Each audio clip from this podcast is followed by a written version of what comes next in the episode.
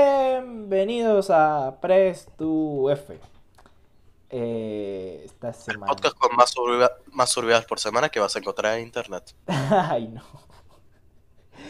Bueno, di- digamos que siempre es bueno vivir. Siempre es bueno vivir, sí, survival, sí, no, sí. no- no me digas, yo, yo también quiero morir, es, es, es una experiencia súper espectacular. Ah, No sé, no sé. Bueno.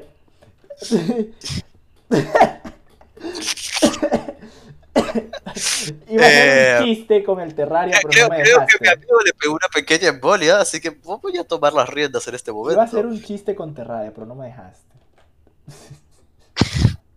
chiste ibas a hacer. Vivir, es bueno vivir en el Terraria mueves cada 5 segundos. Es peor en Ark. Sí, estamos- hemos estado jugando Survivals últimamente. Entonces, la, la cosa se ha puesto buena. Ver cómo, no sé, en el Terraria vivir un segundo es. Parece obra del Espíritu Santo y luego. Que, que A ver, invasión. Literalmente entraste para el jefe final. O sea, ibas a morir. No, pero es que igual eh, yo los vi pelear contra el coso con- contra el coso pirata varias veces o contra distintos jefes. No me van a decir que más de una vez simplemente se morían o el, o el mapa se ponía gris de tanta muerte que tenían encima. Ah, sí, es verdad, pero después ya al final casi no moríamos. Literalmente yo me tanqueaba al jefe final parado. Ah, sí, pero bueno, es que ya era endgame y es como... lo- los juegos siempre tienen un nivel muy difícil hasta que llegas al jefe final. Una vez te puedes hacer todo, es como, ah, esto es muy fácil. Esto es muy fácil, muy, muy fácil. No, no, no es como que haya mucha diferencia frente a otras cosas. Es como, uy, qué bien, el endgame solo sirve para pasarte el juego como si fuera un paseo por el parque. Mm. Es que Terraria es rarísimo el escalado de Terraria. O... Es o muy fácil o estúpidamente difícil. Sí, sí, lo noté. Es como, o, o- o todo sube muy, muy alto o todo acaba muy mal. Pero bueno, es curioso el, el hecho de cómo funciona. eh, bueno, eh, el, el ARC también, o sea, cómo funciona Survivors. De cómo nos fumamos en como en 10 horas el, el de Forest. Me fueron no solo literalmente un día. Que Un no, día. no, igual. The Forest es un juego muy curioso. El juego no tiene autoguardado. Puedes Ay, estar basura. dos horas metido en una cueva, salir y que se te crashee mientras estás saliendo de la cueva. Cosa que a los compañeros y a los amigos con los que estamos jugando les pasó dos, creo que hasta tres veces, donde literalmente estábamos normal y de un momento a otro se dedicaba a crashearse él solo. Y era como, ay, qué bien, llevamos mucho rato por fuera. ¿Sabes qué se crashó? Es como, ¿por qué? Y no parábamos de reírnos por las pendejadas que estaban pasando. Creo que hace mucho rato que no me reía tanto. Es como, ¡Uy, qué bien! Todo está muy bien, pum. Se crashó. Y yo riéndome porque a todo el mundo se le crashó el mapa. Ay, ojalá tuvieras el Ark. El está siendo muy, muy funny. Con todo lo que está ocurriendo. No, yo, mira, meter desarrollo tecnológico de punta con cavernícolas y dinosaurios siempre es muy bueno. S- Salen cosas curiosas. Te, te- te perdiste la escena donde Dragón se tepió una zona y lo durmieron. Y yo fui a salvarlo y me durmieron. Y vino Mokin y lo durmieron. Y vino Sonic y lo durmieron. A los cuatro nos durmieron y nos comenzamos a cagar de risa porque nos sentimos súper inútiles. Porque fue, fue como, vamos y lo, lo, lo mataron a Mokin. Volvió con un, con un dino a cagar a palo y le durmieron al dino también. Mira, Y fue como, volvíamos todos a la vez y, y los encachamos uno a uno, uno a uno, uno, uno, todos los, a todos los hechos de mierda. Hay, hay una situación y es que en juegos de supervivencia pasa mucho el chiste de hasta We're off my fucking neck. hasta ay Dios mío hasta tirar piedras es divertido jugándolo con un amigo Ah, sí, sí, eso, eso es innegable. Es, es como el chiste. Si, si te puedes reír, mira, to- todo el mundo puede estar acabando, pero si te puedes reír con tranquilidad, aún con un juego de mierda, eh, siempre es bueno estar con un amigo. No, no sé, no, eh, no voy a pasar con, con- que por ejemplo con el Dead Space. fue un juego tan malo, pero tan malo que jugamos, pero nos cagamos de risa toda la partida. John Blood. Ay, sí. Ay, no las bromas. John Blood era malísimo, pero era la definición más literal de lo- del gameplay de cada uno. Porque vos eras con sigilo y yo era un puto animal corriendo con una escopeta. Sí, es como, ah, qué bien, pum. Eh, Y luego era dándonos de tosazos con los jefes, porque a lo mejor por esa zona no era porque había mucho nivel. Y era como nos, nos one-shoteaban de un tiro. Ah, La, la ci- la cinemática del puto casco. La puta sí. cinemática del casco. Ay, no. Una cinemática donde los cagara a palos a trompar, les pegaron en la cabeza porque tienen toda la armadura las, las hijas de Blazkowicz. Y, y el villano cuando le van a pegar se pone el casco y es como, che pelotudo, vos también tenés casco, te están... Ponete el puto casco. Todas las cinemáticas estuvimos así, nos cagamos de risa. Es como, eh, es un juego muy irónico, el, el Youngblood, porque pasan cosas y es increíble cómo, cómo básicamente el, el juego es un sinfín de, mira, estas son las hijas de Blasco, no, no es Blasco, no te esperes al tipo duro a lo de un Slayer, porque estas tipas son... Igual la escena donde parece es muy buena. Ah, la escena. eh, Pero igual después pasa que tenés un. O sea, tenés momentos muy de adolescentes. Porque son adolescentes y es como.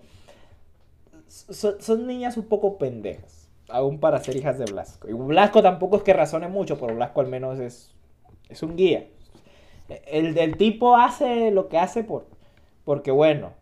Pero luego te salen unas hijas que parecen un par de pendejas que hacen, hacer cualquier cosa y es como, no hemos matado nazis, matamos un nazi, va y vomita. Excelente. Y Excelente. después te dice, ¡matamos un nazi! Pero bueno, hablar, hablar de eso, no sé, es curioso el, el- el- el chiste de cómo hasta un juego malo termina siendo bueno, mientras te puedes echar una risa. Pero bueno, Lo único malo así como del arc que hemos tenido hasta ahora, que más lag que la mierda en cualquier server que entremos. Parece que nosotros producimos el lag. está en Brasil. Poco irónico. Yo intento meterme a Brasil y se me crashea toda. Ah, no, pero usted, ah, igual ustedes le está generando. Bueno, igual le estaba, un Dino les estaba generando lag en el server. Que era cada vez que aparecía el Dino se les lagueaba todo el server. Es como. Bien. Excelente, excelente. El, el lag, es hermoso el lag. Hablando de cosas pendejas, hay algo muy gracioso.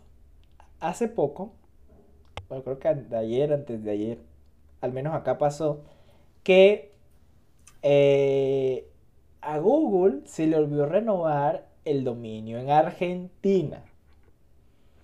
Igual parece, que por lo que estaba mirando ahora, puede ser que sea más... Error de Que la... no, com- se venció, que no se venció, que el tipo no sé qué mierda hizo para comprarlo.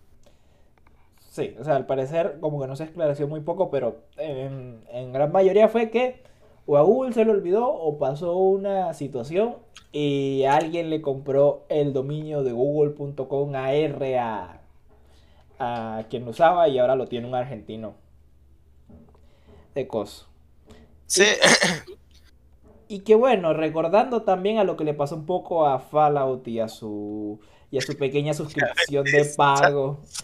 Que no, no había comprado el dominio y dice, pium. Ah, sí que lo compraron el dominio. Ah, luego la negociación y es como, necesitamos ese dominio de vuelta. Ah, ahora ¿Qué, te- qué- qué horrible debe ser ser una compañía y de repente te digan, che, nos robaron el dominio. ¿Cómo que nos robaron el dominio? Sí, nos robaron el dominio, pero no estaba en automático. Eh, No. No, no, estaba en automático. Es muy gracioso. Imagínate tú nomás estar por ahí. Ay, se nos... me hizo acordar del terror, che, nos robaron el yunque. ¿Cómo nos robaron el yunque? No, no está el yunque. ¿Cómo que no está el yunque? Está el yunque, se lo robaron. Pero bueno, hablando de, de otras compañías, aunque en realidad están un poco más diversas, es el hecho de ah, PlayStation, y no sé si contar con, con una racha de, de- un par de noticias curiosas. Sí, PlayStation está tomando decisiones muy extrañas últimamente. Primero, bueno, no, lo de los ports que al, que al menos les está funcionando, de cierta manera. El, lastimosamente, aunque PlayStation no cuente, que por ejemplo ellos dijeron ah, hace poco que no les resultó del todo satisfactorio cuánto vendió el Dead Stranding en consola, porque el Dead Stranding vendió muy bien, pero no muy bien en el inicio y al parecer eh, eso afectó, o sea, la visión de el juego no vende bien al inicio o no tiene una nota relativamente alta, afecta mucho a los directivos de cómo está funcionando. Porque Igual, el- Death Stranding sacó notazas. ¿Ah? Death Stranding, no, Death Death Stranding sacó notazas, pero no vendió tanto, por ejemplo, al inicio. Pero, por ejemplo, al, al, al Days Gone le pasó lo contrario. Al Days Gone vendió relativamente, pero el Days Gone no tuvo buenas notas. O sea, tuvo una nota creo que de 7 y para, para PlayStation una nota de 7 con exclusivo de ellos es como malo.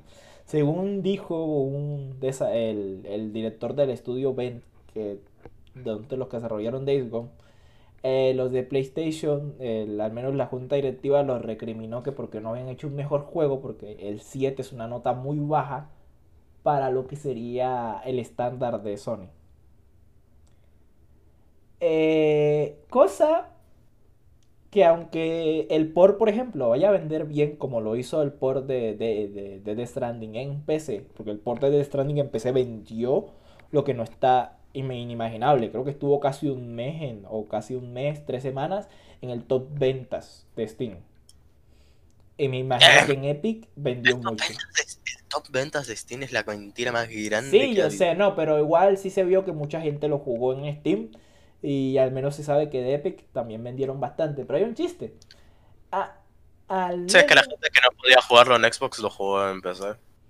al, al menos de parte de, de PlayStation, a ellos no les interesan esas ventas. Y entonces está pasando la situación de que, por ejemplo, ahorita se está escuchando de que, como ya habíamos dicho anteriormente en un podcast anterior, eh, eh, lo más posible es que Kojima se haya ido a trabajar con Xbox por el hecho de que PlayStation como que no le pidió un segundo trabajo y esas cosas y a saber más o menos cómo van en, en situación con eso. Y que, bueno, ven estudios aún terminando el port de, de PC, aún terminando el port y entregando el port de PC. Eh, ahí ha sido prácticamente no cortado, pero sí, de hecho, a un estudio un poco más del todo B. Por el hecho de que, bueno, los principales cabeceras del estudio se fueron prácticamente todos. El estudio se quedó sin los directivos que dirigieron Days Gone y eh, los directores narrativos y esa gente. Eh, los que quedaron iban a ser absorbidos por, por Naughty Dog, pero por una por un, por un pedido y por algo que pidió el director antes de irse, no lo hicieron y se van a quedar como un estudio de apoyo hacia Naughty Dog por el momento. Pero como compañía, ellos cerraron, por ejemplo, hace poco, no sé si sabía, cerraron el Japan Studios. Sí, eso es rarísimo porque Japan, o sea, Japan Studio lo metían a hacer muchas boludeces. Eh, Que Japan Studio es parte de los que hicieron, parte de Japan Studios, perdón, Japan Studio fue parte de lo que, de los que hicieron Bloodborne. Bloodborne, de los que hicieron también el Gravity Rush, de los que hicieron este juego que es para VR, que usa todos los periféricos de coso, de la consola y del sistema nuevo, el Astro Boy, creo que era, el Astro Boy, algo así. O sea, No, Japan, el, el Asteroids es el que... Ah, sí, vos decís ese que es como de prueba, sí, es Sí. ese. es ese. Sí, de los robotitos. Bueno, no sé qué, bueno, al parecer fue por un cambio de lineamiento de la compañía que hace que básicamente todos los estudios de tipo B o estudios de corte independiente no trabajen como casa principal de la casa PlayStation Studios con el logo y esa cosa. A ellos ya no les interesa el tema de esos estudios, sino que quieren depender de que la gran mayoría de contrataciones internas sean o por contratos externos ah, como lo hace con Resident Evil 8, con las exclusividades y las anteriores cosas, o simplemente con el blockbuster de tipo Spider-Man, tipo Uncharted, tipo The Last of Us. Eh, eh, sí. O sea, tiene, tiene sentido. ¿Tiene o sea, tiene sentido porque siempre les han salido muy bien esas movidas. Pero hay una situación, PlayStation es muy, o sea, originalmente era un pensamiento muy de, de, de la base de son japoneses y más o menos los estudios japoneses se mantenían en un estudio, en un lineamiento de, se apoyan entre ellos. Debido, yo no sé qué pasó, que bueno, ahora incluso creo que fue hecho un cambio, que ellos hicieron un cambio en cómo se confirmaban las consolas de ellos, porque en Japón se es con la es con el O que se confirma y nosotros normalmente con el O retrocedemos o con el, con el círculo retrocedemos en, en el resto del mundo. Y ellos incluso hicieron el cambio de que por lineamientos internos de la consola, ya con lo que aceptas es con, eh, con la X y con el 0 y con el círculo cancelas. Y en Japón y en Asia casi todo es al contrario. Ellos incluso... Eh, están... tan estúpido. PlayStation no tiene que adaptarse. No, no, sé, no tiene que eso de no tienen que cambiarlo porque nuestra cultura no es así y una polla. Ah, sí, no, no. O sea, hay un chiste.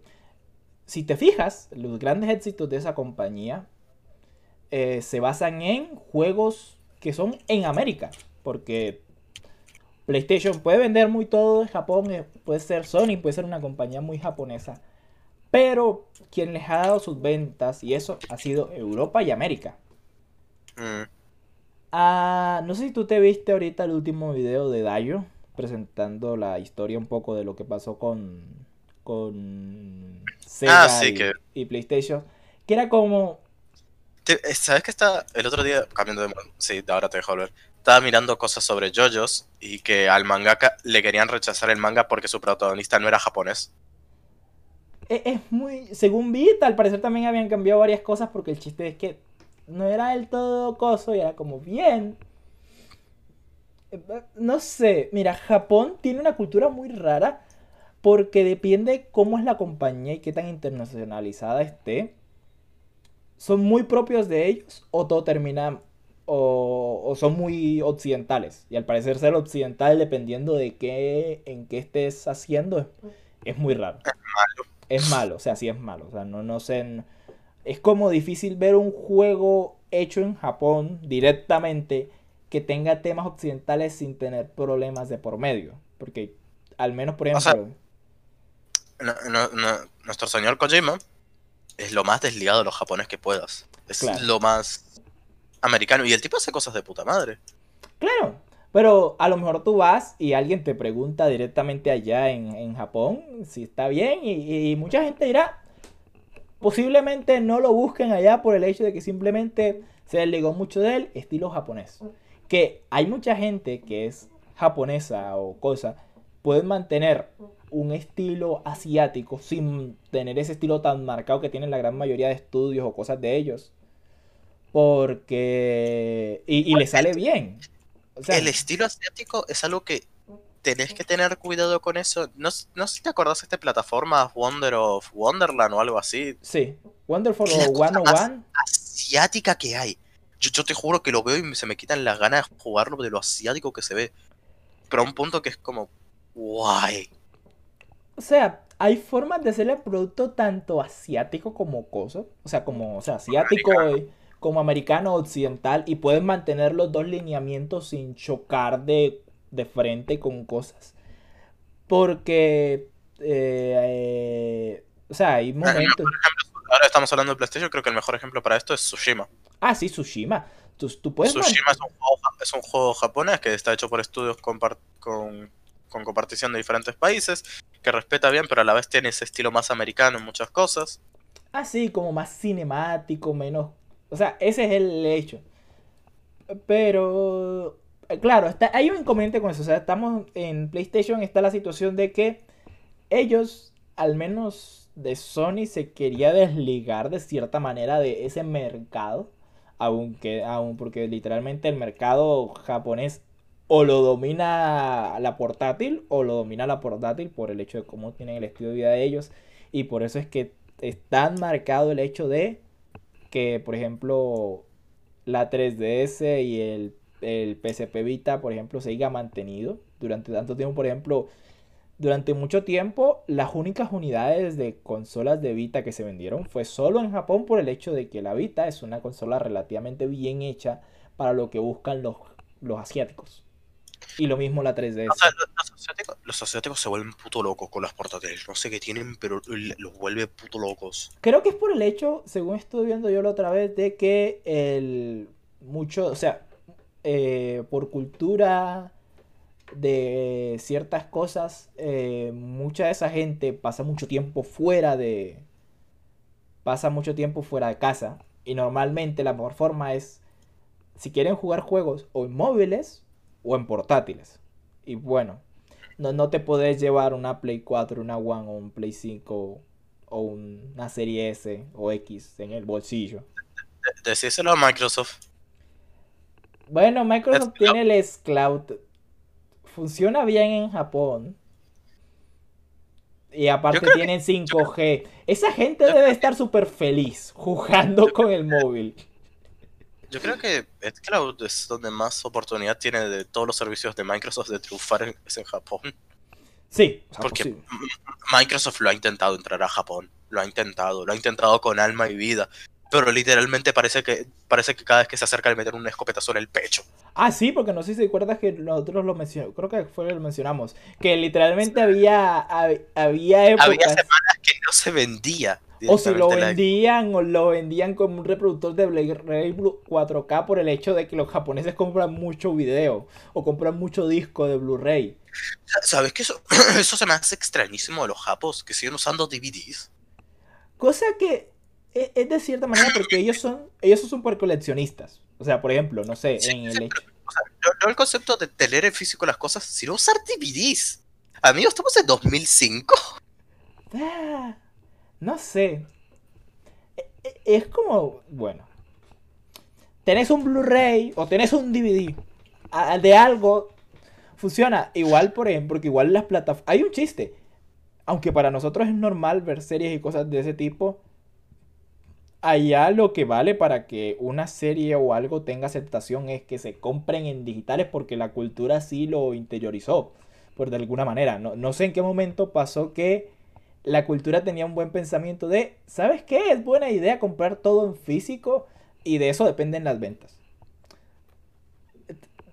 Eh, como eso. Porque, por ejemplo, ah, qué bien. Porque, por ejemplo, hay muchos mangas y animes que pueden tener una aceptación muy buena del público occidental y del público asiático, pero la gente no compró el material. Entonces, la gente dice, ah, bueno, no. No importa. Si no lo compraron, entonces no se vuelve a hacer nada más. O se canceló. Sí, o sea, es- o sea, es entendible, por ejemplo, si el merchant no, ven- no vende, no haya secuelas y eso. Por ejemplo, eso le pasó a, a la serie esta de las Tortugas Ninja, la anterior, Ah, sí. que, su merchant no vendió lo suficiente. Y bueno, les tocó hacer una renovación. Que la reno- al menos ahora, por suerte, les tocó un buen estudio de animación.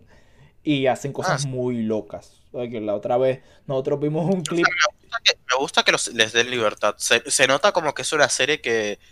Esas series como que sacan en plan... Se mueren una season. Sí, pero de golpe triunfa un huevo porque el público de las tortugas ninjas está sí. y el estilo que le dieron es brutal en esto. Sí, igual hay algo que pasa mucho. ¿Sabes algo que vi? Que mucha gente no le gustó el cambio de estilo de, de las tortugas, que cada una sea diferente. Ah, sí. Pa- Para mí eso es un detallazo, para mí eso es un detallazo porque es como, a mí esto ya no son los 80, podés gastar más de 2 dólares por, por celda de animación. Eh, Del que sí yo veía también que se quedaba mucho era de Abril O'Neill, porque como no era, era negra y era este. En abril O'Neil, ¿sabes qué? A ver, no, normalmente la etnia de un personaje no importa. A menos que tu personaje ya previamente haya existido. Claro, ahí está el punto. Y- Abril O'Neil ya es un personaje que está establecido. A mí lo personal, justamente es un personaje muy B, para mi gusto, así que no me importa. Pero bueno, también está el hecho de, de cambiar la etnia a las tortugas. Sí, sí, sí, es verdad. Eh, es como... Cada una es una especie de tortuga diferente. Hay una situación que igual yo estoy viendo con las series eh, hace poco y es que o la serie triunfa mucho o le cuesta mucho levantarse. Eh, ¿cómo- ¿Cómo cuál serie? No sé, The Old House, por ejemplo, que no la, que hace poco la pusieron en The, la- The- The Old House es literalmente My Little Pony 2. Lo hicieron para un público y explotó en otro completamente diferente. Sí. Igual hay, hay una situación, por ejemplo, The Old House trata sobre magia. Aunque en realidad eh, la mitad del tiempo no se puede hacer magia directamente, sino hasta cuando aparece Eda. Y Eda es como, ¡yay! Llegó, el- llegó la, la solución a tus, a tus problemas. Llegó la dama Hugo y es como, ¡yay! Pero la historia de Luz y Eda está, está como algo que normalmente ellos avanzaron mucho en una temporada, mientras que en otras series se tardarían mucho tiempo en hacer justamente eso. No Sí, es que yo te, te juro, había visto cosas de la historia de Old House y yo dije, bueno, debe estar. Cuando terminé la primera fue como, wait, ¿solo hay una season? O sea, tiene la historia muy bien construida como para pensar que, que, que es en una sola temporada. O sea, yo lo pensé y yo dije, espera, no, no puede ser que esto sea una sola temporada, ¿qué es esto? O sea, no, Sí, sí, yo, yo, yo me quedé con la misma sensación de what. es como el pensamiento que yo tenía en su momento de, mira, Shira, a mí parece que a lo mejor las dos primeras temporadas tardan mucho en iniciar al personaje. ¿Sabes algo que también estuve pensando cuando estoy viendo The Old House? ¿Qué? Que viste que el chiste de Disney es muy conservador y ahora se está arriesgando más con proyectos y eso. Sí, lo vi con, con, por ejemplo, Star, que vi que le hicieron un cambio. Por ejemplo, las dos primeras temporadas de Star es como muy Disney y el resto No, no cambia. solo en eso, sino más con el tema de Será abierto eh, con, Amity con Coso. sí, con Amity Luz. Que se Sí, como, eh, qué, qué bueno, pero Corre y esta, y, y Adora, Amity y Luz, como que comienza a notar un patrón muy lésbico. Es como, está más aceptado el tema de las parejas homosexuales en las mujeres que en los hombres por Disney, porque esto es muy extraño. Sí, eh, es, es muy extraño. Igual es el, creo que es el único proyecto por el momento que mantiene, que ha tenido su estilo. E igual Disney tampoco saca mucho, actualmente tiene, no tiene muchos proyectos al, al mismo tiempo. Es más, creo que proyectos que tiene es uno No, que es... Disney no, creo que no sabe mucho qué hacer en este momento, porque básicamente está con, me cago en mi putísima existencia. eh, hace poco acabaron con... ¿Cómo se Ah, dice? yo estoy jugando Argente, disculpe por eso. Eh, O sea, no, no, o sea, Disney es raro, Sí. porque una parte es como, están haciéndolo súper bien con las series de Marvel en Disney Plus, pero es lo único que tiene. Claro, o sea, Están haciendo bien, están haciendo bien The Old House en la, en la TV, pero es lo único que tienen. Claro, porque ellos tenían los proyectos de... Tienen el proyecto de Amphibia, pero Amphibia Ay, es... pero Pero Amphibia. Amphibia es regular, no tiene el... eh, no tiene... O sea, no es como comparar de, de Old House, porque por ejemplo de Old House es algo que tiene una muy buena cohesión entre historia y historia. Y por ejemplo yo digo, yo de Old House me lo puedo ver completamente en... eh, Me lo puedo ver completamente en dos días. A lo mejor Amphibia no me tiene, no me tienta esa manera de, uy, me lo voy a ver completo.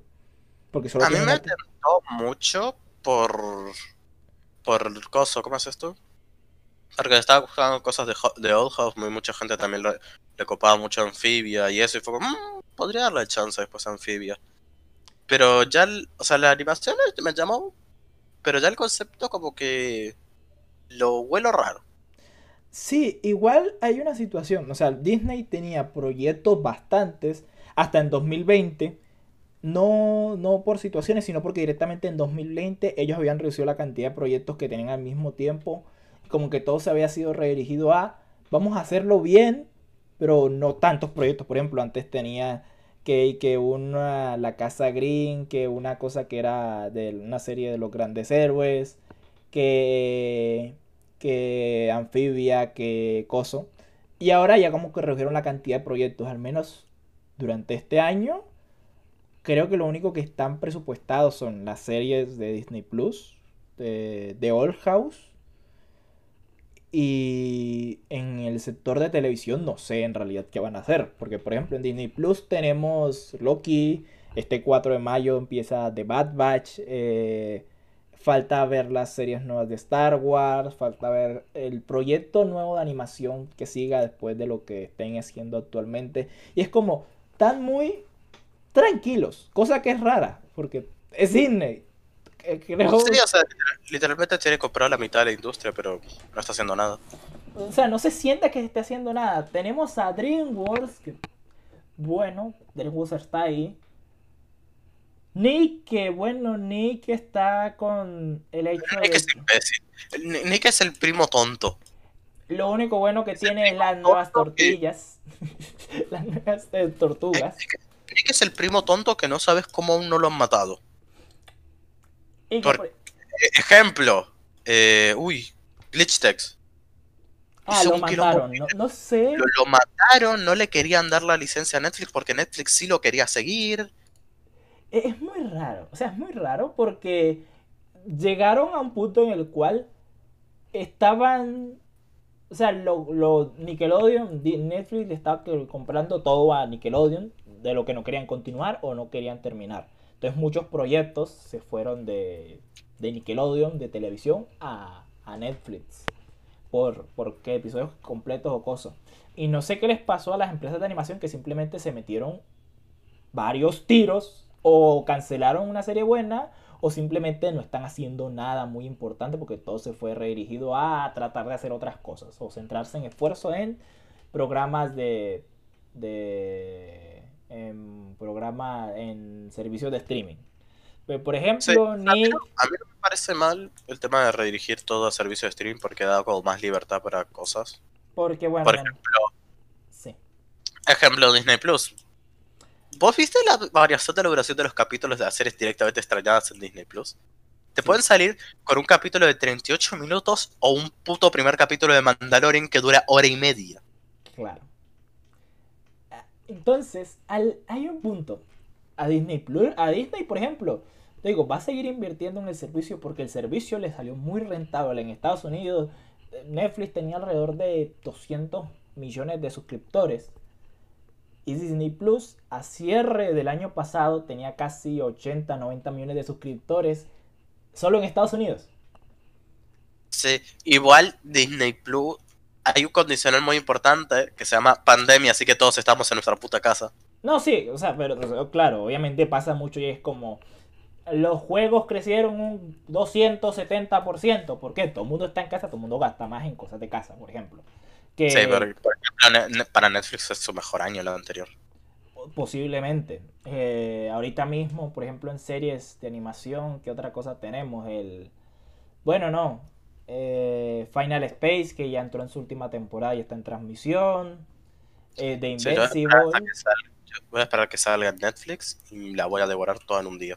Sí. Eh, The, Invincibles es, un. Se está notando mucho la influencia del éxito que tuvo The Voice. Sí. Para, para Amazon.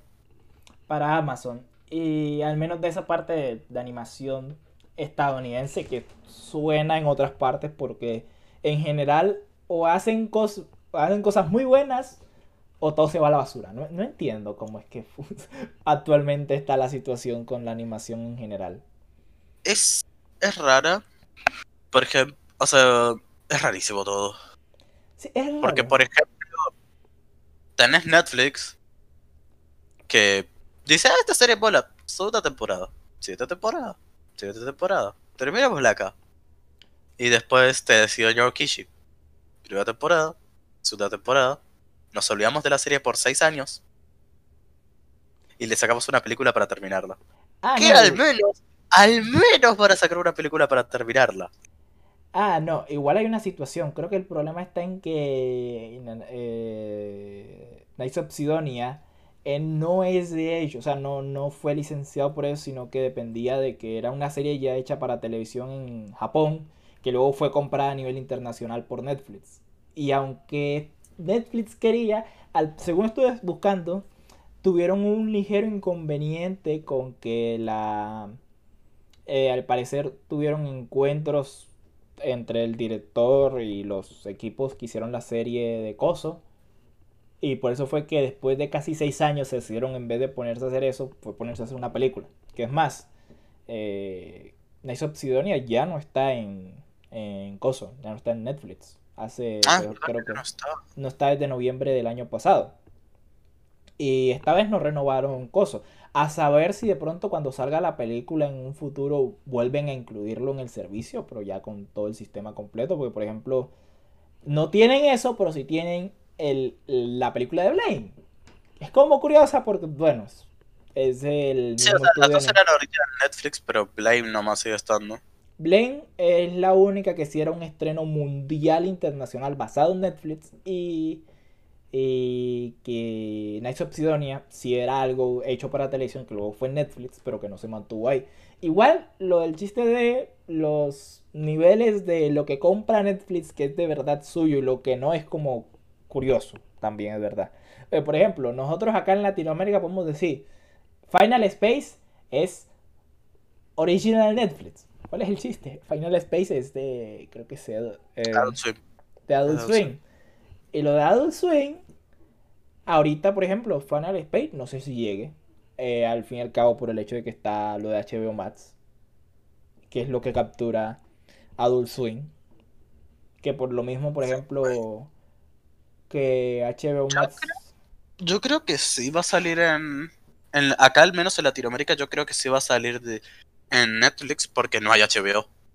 Aquí está el inconveniente. Cuando termine esa serie y la vayan a doblar, ya va a estar. Por eso, por ese mismo chiste, ellos, por ejemplo, ellos se estaba diciendo que ni, ni Final Space ni Rick and Morty iban a salir este año en Netflix por el hecho de que va a llegar HBO Max y se va a comer ese y se va a comer esas series de Adult Swim que estaban saliendo en Netflix, pero como ellos ya llegan en junio, se van a coger eso. Aparte, si llega directamente de parte de HBO Max, va a llegar en tiempo real cuando salga en Estados Unidos y no va a tener la limitación de salir cuando salga toda la temporada y meses después de que ya la doblaron. Ay, actualmente estamos, o sea, en, en el tema de las plataformas de streaming y eso, estamos como un estado en plan cuando, cuando estaba la NES, Atari y toda esta basura que eran como 30.000 consolas. Sí, o sea que estaba la NES, Sega, van a, comenzar a, van a comenzar a morir progresivamente y las cosas van a acabar en dos o tres nomás. Sí, porque es que estamos, Que tantos servicios de streaming es insostenible. o sea, ponete, al menos en muchas partes del mundo, por ejemplo en Europa, que ellos tienen, pueden tener Netflix, Prime Video, que el Prime en, en Europa tiene un beneficio adicional que si pides cosas por Amazon tiene envío gratis y Es que- prioritario. Por ejemplo, pero aparte que- de eso está Es verdad, el chiste es que el Amazon te lo incluye en todo el Prime. Y por ejemplo, en, Am- en el Amazon en Europa tiene un despegue muy intensivo por el hecho de que al ser un servicio que viene incluido con algo de ventas que ya mucha gente usa, eh, es un hecho por el cual se, se tiene mucha gente en Europa y tiene tanto alcance. Eh, por ejemplo, acá en Latinoamérica nosotros no tenemos envíos de Prime y esas cosas y dependemos más directamente de que el Amazon sea, paguemos directamente el servicio solo por, por Amazon. O habrá gente, por ejemplo, que lo pague por, por Twitch, que pagan el Twitch Prime y le viene con eso. Sí, o sea, hay, hay muchos condicionales y también depende mucho de la parte del mundo donde estés, porque es verdad, acá en Latinoamérica, vos al menos tenés Amazon. Yo no. ¿No? Claro, no, no lo usas. Es como, bueno.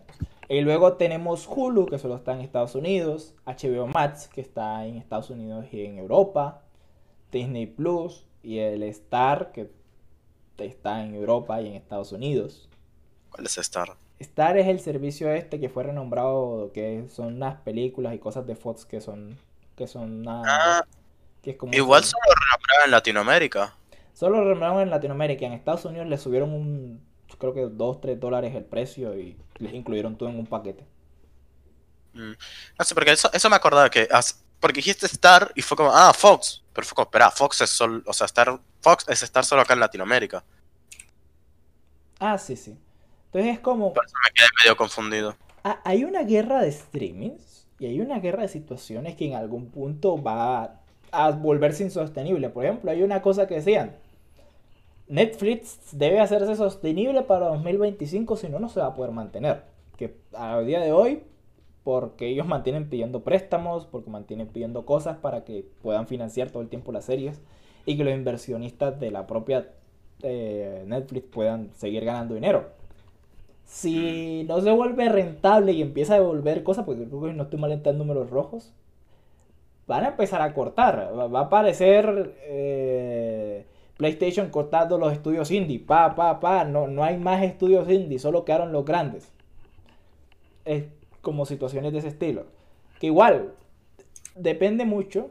Es como el chiste de, depende mucho de qué compañía lo esté financiando. Si lo está eh, financiando Netflix, tiene un límite. Si lo está financiando Disney, Disney gana suficiente dinero como para poder perder dinero metiendo cosas en el servicio. Que igual no creo que ah, haga. HBO es muy grande, pero depende mucho de las series. Depende mucho de que las eh, series tengan impulso y que se. Vuelvo un segundo, seguí hablando vos. Dale. O sea, HBO depende mucho de el que el dinero venga de series y, películas principalmente y de pago de suscripciones, porque bueno, es un canal premium en casi todo el mundo y depende total y completamente de esas cosas. No, no es como, no sé, Sony, que a Sony por ejemplo le estaba pasando, que empezó a hacer reestructuraciones externas de equipos, este, eliminar ya para estudios, eh, quedarse como ven estudios y no financiarles un juego, sino quedarse solo con ellos como un estudio de apoyo o el hecho de que, por ejemplo, les tocó cerrar la división de... Ah, bueno, no, eso fue el Que en algún punto llegaron literalmente a eliminar la división de móviles de casi todo el mundo, dejarlo solo en Asia porque era el único lugar donde les estaba vendiendo. Eh, o lo mismo con los televisores que casi en algún punto cierran la división porque era dinero que se estaba gastando en investigación, desarrollo tenía un panel de punta para que nadie se lo compre.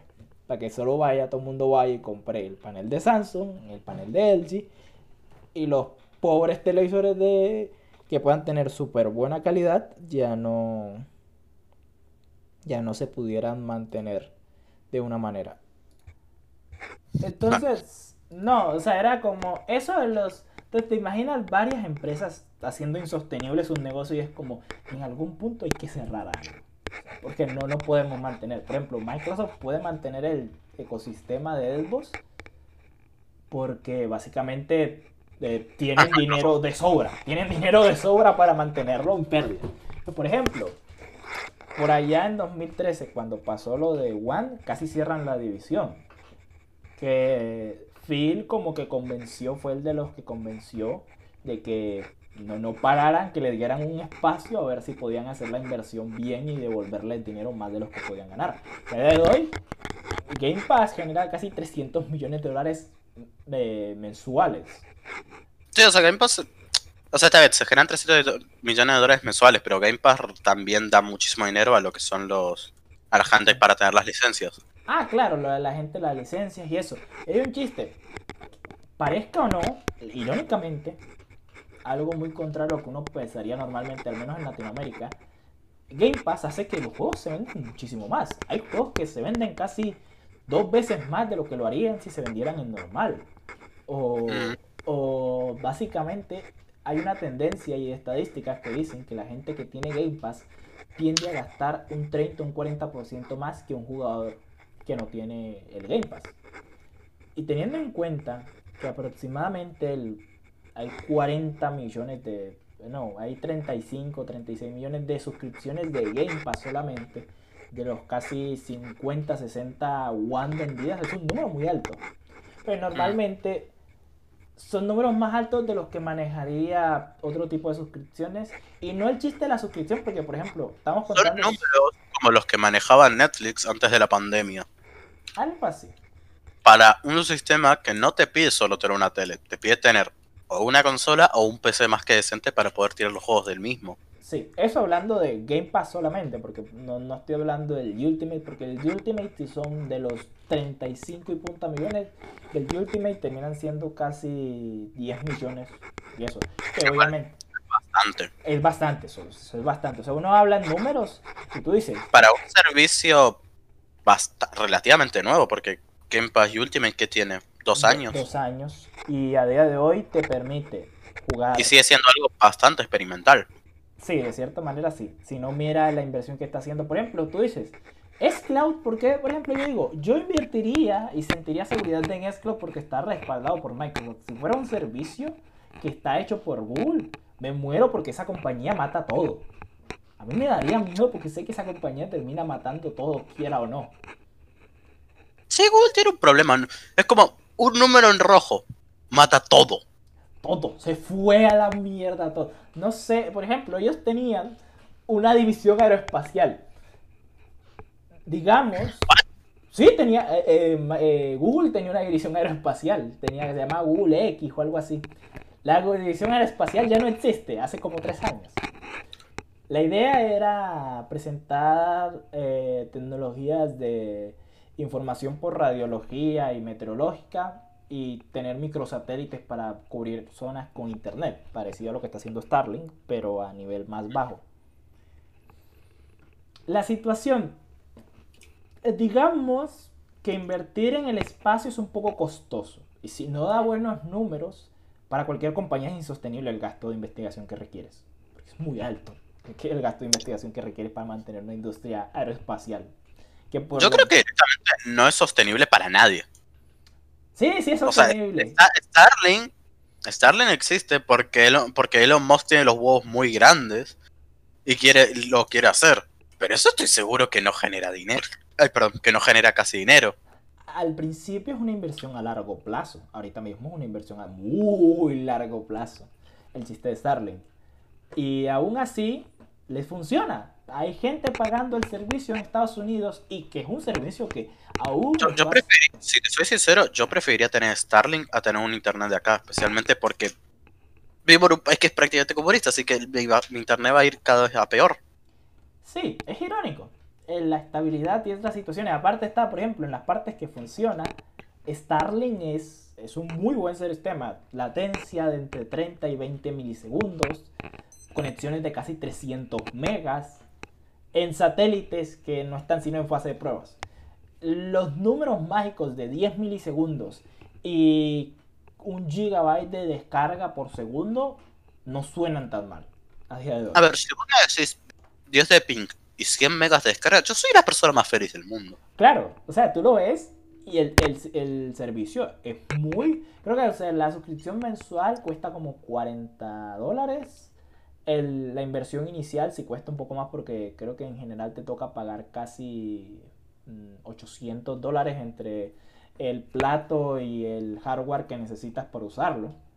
Pero la suscripción después de ese tiempo termina siendo una inversión, al menos de paso, es una inversión muy buena. Si lo ves de Es una inversión muy buena.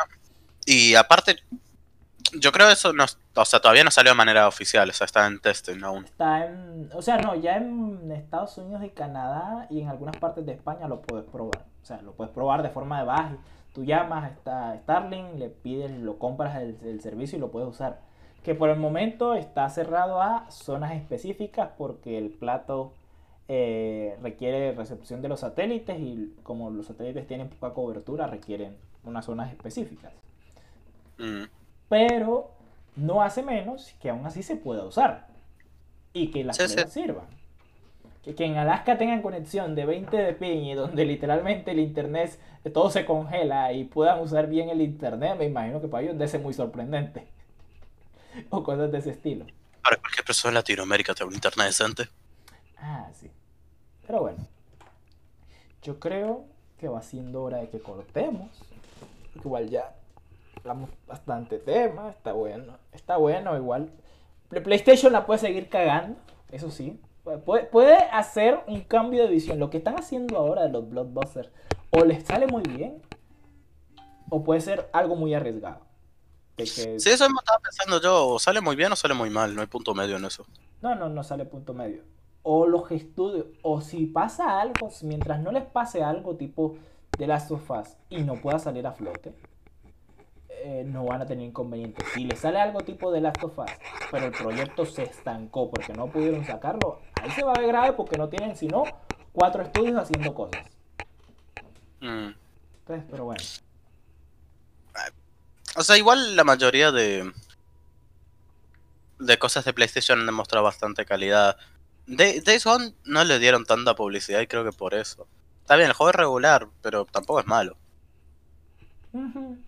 Pero bueno, es. No sé, es como curioso. como Es una compañía que está es rara. O sea, no, no es Nintendo, de cierta manera. No es Microsoft, porque Microsoft está dando un apoyo a todo el que le quiera a- apoyar la consola o a todo el que quiera estar en la consola.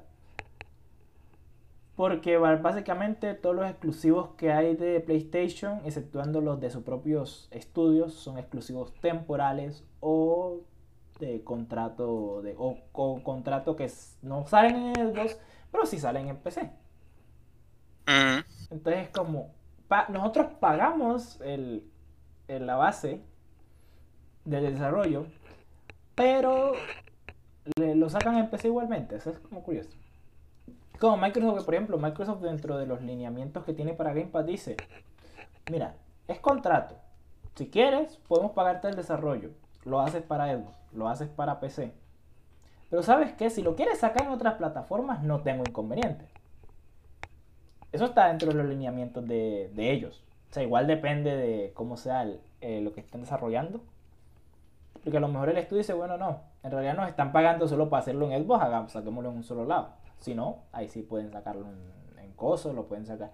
El Narita Boy salió en otra parte aparte de, de Microsoft. En Switch sé que también salió de una. Ah, no, mentira, creo que salía primero en PC y después salía en Switch y en todos lados. Que bueno, eso es un ejemplo, por ejemplo, Narita Boy creo que fue un juego que fue pagado por el desarrollo de Microsoft, pero como son libres de escoger dónde lo sacan, es una compañía muy de libertad. Falta ver que el desarrollo le siga sacando dinero y si Game Pass se mantiene como está hoy, hoy en día un par de pérdidas no van a resultar un problema para la división.